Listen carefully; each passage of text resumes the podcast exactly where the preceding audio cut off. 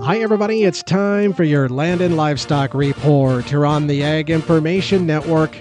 I'm Russell Nemitz. Well, this week, the state of Missouri joined Arkansas in banning Chinese owned agricultural land near critical U.S. military facilities. With more, here's Missouri Governor Mike Parson. While we have had no issues at this point, we want to be proactive against any potential threats.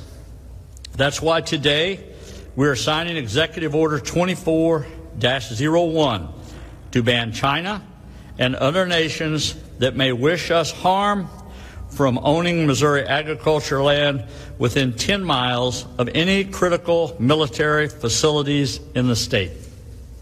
In addition to China, other nations banned closed those designated as foreign adversaries by the U.S. State Department. Our order grants the Missouri Department of Agriculture greater oversight and enforcement authority over all foreign agriculture land purchased. Now, the governor also pledged additional funding in the upcoming fiscal year 2024 supplemental budget and fiscal year 2025 budget to help equip the Missouri Department of Agriculture with the resources and personnel required for actual enforcement. For the Ag Information Network, I'm Russell Nemitz.